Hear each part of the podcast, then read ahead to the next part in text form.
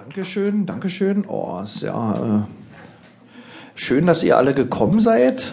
Also, der Text heißt Bau auf, Bau auf. Früher erwartete man von mir, den Kommunismus aufzubauen. Ich gebe zu, der Kommunismus hatte etwas Verlockendes. Er war immerhin die Startrampe ins Weltall. Praktischerweise wurde die DDR schon von einer revolutionären Partei regiert, so dass ich nicht selbst bei einer Revolution mitmachen musste. Das kam mir als Pazifist sehr entgegen. Allerdings hieß es damals noch nicht Pazifist, sondern Schwächling. Da die Partei die Avantgarde der Arbeiterklasse war, brauchte ich nur zu tun, was sie sich für mich ausgedacht hatte. Dummerweise hatte sie sich für mich ausgedacht, dass ich arbeiten gehen sollte. Wie gesagt, als Kämpfer habe ich mich nie gesehen, als einer, der unrasiert und mit einem Billiggewehr eine Telegrafenstation erstürmt, um dann im Kugelhagel der Konterrevolution zu verbluten. Aber das mit dem Arbeiten gehen gefiel mir auch nicht. 47 Jahre gesicherter Arbeitsplatz mit 42,5 Stunden der Woche und 18 Tage Jahresurlaub in irgendeiner Zug in Fabrikhalle stehen. Es musste doch noch andere Wege geben, unglücklich zu sein. Meine Vorstellung von mir als Kommunisten war mehr die eines Streikpostens. Wäre ich in den 20er Jahren Kommunist gewesen, ich hätte gestreikt. Hätte ich in Westdeutschland gelebt, ich hätte als Kommunist gestreikt. Aber ich war Kommunist in der DDR und ich arbeitete. Ich lebte entweder zur falschen Zeit oder im falschen Land oder beides. Vielleicht hätte sich die SED die Herzen ihrer Untertanen erobern können, wenn sie regelmäßig Streiks organisiert hätte und nicht Arbeitseinsätze, Subotniks und Sonderschichten, so Nostalgiestreiks. Der Produktionsausfall wäre locker dadurch kompensiert worden, dass in dieser Zeit nichts aus den Betrieben hätte geklaut werden können. Vor der Arbeit kam die Lehre. Bei der Prüfung fragte ein Lehrmeister mich, ob ich denn überhaupt keinen Ehrgeiz hätte. Er klang so, als sei Ehrgeiz für ihn ein positiver menschlicher Charakterzug. Vor der Lehre kam die Schule. In der Schule wurden wir langsam auf die lebenslange Zwangsarbeit vorbereitet. Wären wir plötzlich von ihr überrascht worden, hätten wir uns womöglich gefragt, welches Gericht uns dazu verurteilt hatte und warum. Vielleicht wären wir dann ja ausgebrochen. So durften wir ab der siebten Klasse schon mal Neonlampen für den Westexport zusammenschrauben.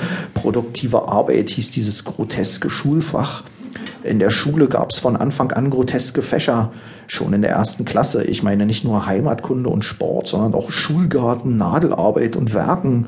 Schulgarten hatten wir bei einer ehemaligen Trümmerfrau. Sie vergaß jede Woche, was wir in der Woche davor gemacht hatten, nämlich die Beete umgraben. Darum gruben wir die Beete jede Woche noch einmal um. In der Woche danach auch und eine Woche später noch einmal. Falls wir ausnahmsweise mal Pflanzen einsetzten, wurden die eine Woche später wieder untergegraben. Einmal allerdings, ein einziges Mal muss sie etwas anderes vorgehabt haben. Ein einziger hätte ein einziges Mal etwas anderes tun sollen, als umzugraben. Und derjenige war ich. Wir erfuhren nie, was das war. Sie gab jedem außer mir einen Spaten und schickte alle zum Umgraben. Mir befahl sie im Geräteschuppen zu warten. Sie schloss ihn von außen ab und hatte mich im selben Moment vergessen. Als sie mich nach zwei Stunden wiederfand, gab sie mir eine Fünf, weil ich nicht ordentlich umgegraben hatte. Werken war auch ein langweiliges Fach. Die elektrischen Werkzeuge durfte bloß der Werklehrer bedienen. Wir mussten mit der Pfeile kämpfen. An zwei Schraubstockbacken alle acht Ecken abzurunden, konnte schon mal ein Schulhalbjahr dauern.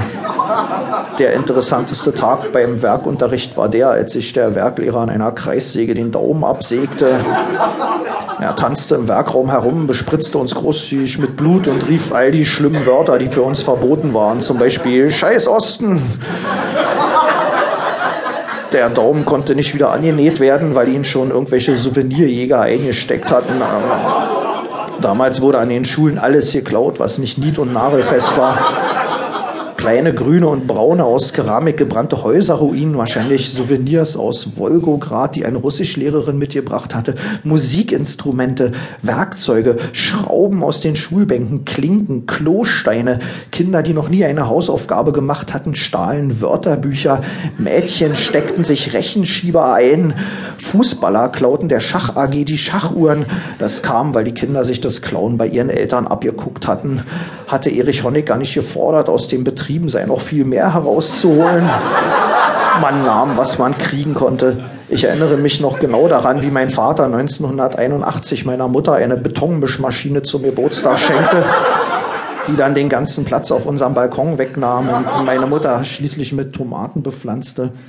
Einmal im Jahr musste ich umgraben. Jedenfalls blieb der Dorf.